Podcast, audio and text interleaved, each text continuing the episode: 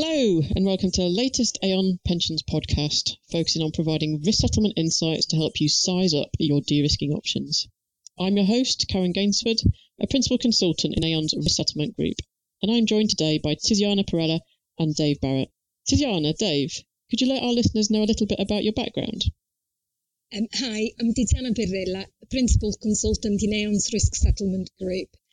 I have been working exclusively on bulk annuity projects and pension scheme wind ups for schemes of all sizes since 2008 and have been leading advisor on over 150 transactions, with a significant proportion of my transactions being in respect of smaller and medium sized bulk annuities. And hi, I'm Dave Barrett, a senior consultant in Aon's Risk Settlement Group. Like Tiziana, I've worked exclusively on bulk annuity transactions and scheme wind-ups for a number of years. I've worked on deals of less than 1 million to over 1 billion, but with extensive experience of smaller scheme transactions. Fantastic. Right, well, today we're going to focus on smaller bulk annuity transactions. So these could be transactions for smaller schemes or transactions for larger schemes that only cover you know, a portion of the liabilities. So I think there's been a perception that smaller transactions are being pushed out the market by those headline grabbing larger transactions. I guess, Dave, first things first, what do we actually mean when we refer to smaller transactions? Um, so, well, transactions are those that typically range from, uh, say, 1 million to 100 million in size. And as you said, Karen, by that we mean transaction size, not scheme size. Great. Okay. So Tiziana, what is your experience? You know, is it hard for these smaller bulk annuity transactions to get interest from insurers? Can they actually complete these transactions in the current busy market? I think there are three key reasons for this. Well, where schemes approach the market in the right way, we are finding that it's certainly possible for smaller transactions to secure acceptable terms at a competitive price. Um, in fact, now might be the right time for smaller transactions to approach the bulk annuity market I think that there are three key transactions for this. Firstly, the market volatility seen in the early part of this year brings opportunities for schemes, particularly those who have already taken steps to de-risk assets, moving from growth to matching assets. With widening credit spreads, recent pricing has been very good when compared against the gilt, yield. Secondly, volatility and illiquidity markets cause some challenges, but these are likely to affect larger transactions more, with potential difficulties in carrying out large trades on a single day. So smaller transactions can be simpler to execute as insurers are better able to manage asset risk and insurers might actually favour smaller transactions at this time as a result of that. Finally, unlike 2019, the market isn't currently saturated with larger transactions. Insurers like a steady flow of business, which they're more likely to get through a stream of smaller cases, Larger transactions are more all or nothing and lead to a more lumpy flow of business, and this factor will actually endure even when market volatility subsides. And to add for transactions of any size, so how a scheme approaches the market will affect how attractive the scheme will be to insurers. For smaller transactions, we follow a streamlined process. Um, it has three steps. Um, so the first step is we would start with a tried and tested approach to preparation. The second step would be a quick and robust bidding process. And then the third step, a focus on straightforward execution. This makes transactions more attractive to insurers, leading to increased competition and better outcomes on pricing and terms. Okay, thanks both. Let's delve into each of these areas then. I think the first step was the tried and tested approach to preparation. What do we actually mean by that?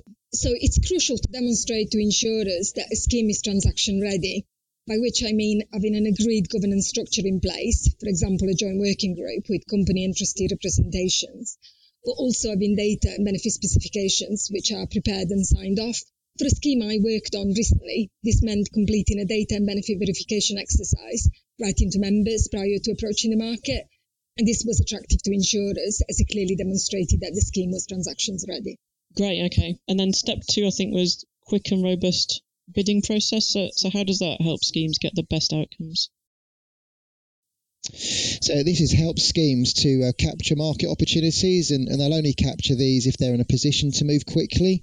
So long drawn out bidding processes are unlikely to deliver the right outcome, particularly for smaller transactions. Um, by structuring a single or, or maximum two round process, insurers are more likely to participate and then focus their resource on delivering their best price early on in the process. A recent pathway transaction for circa 40 million, it was a pensioner buy in. We got five insurers who provided a quotation, and that provided significant competition and led to a successful transaction, priced much lower than targeted. So good governance should be in place and evident to insurers, but with the flexibility to react quickly if necessary.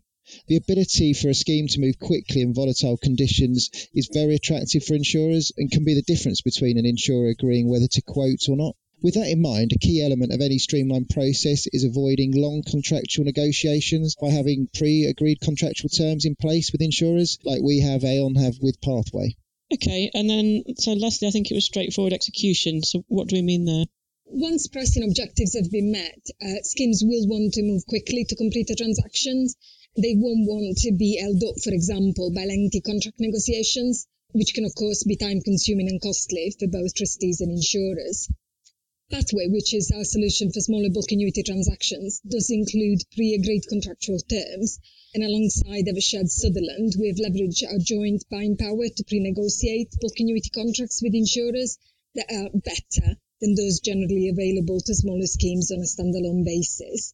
As Dave mentioned, this allows quick execution, not only to take advantage of attractive pricing terms, but also to give insurers comfort to provide pricing certainty through price locks, which are very important in these volatile times. We have completed transactions in under two weeks of receiving quotations. This was only possible by utilizing pathway terms. Okay, and then Dave, what about schemes that aren't quite ready to approach the market yet for bulk annuity?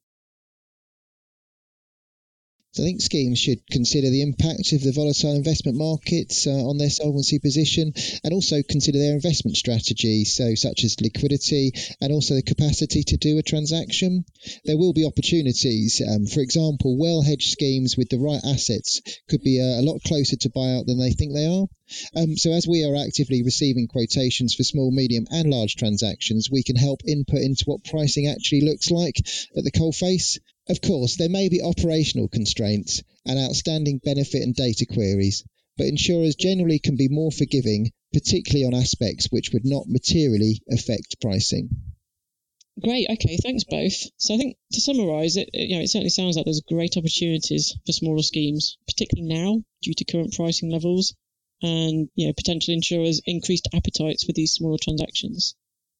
It does sound like schemes need to be well positioned to take advantage of those opportunities, and I guess approaching the market through a streamlined process, having that good governance, as, as Dave has, has mentioned, but also the ability to react quickly, you know, if, if those attractive pricing opportunities do arise.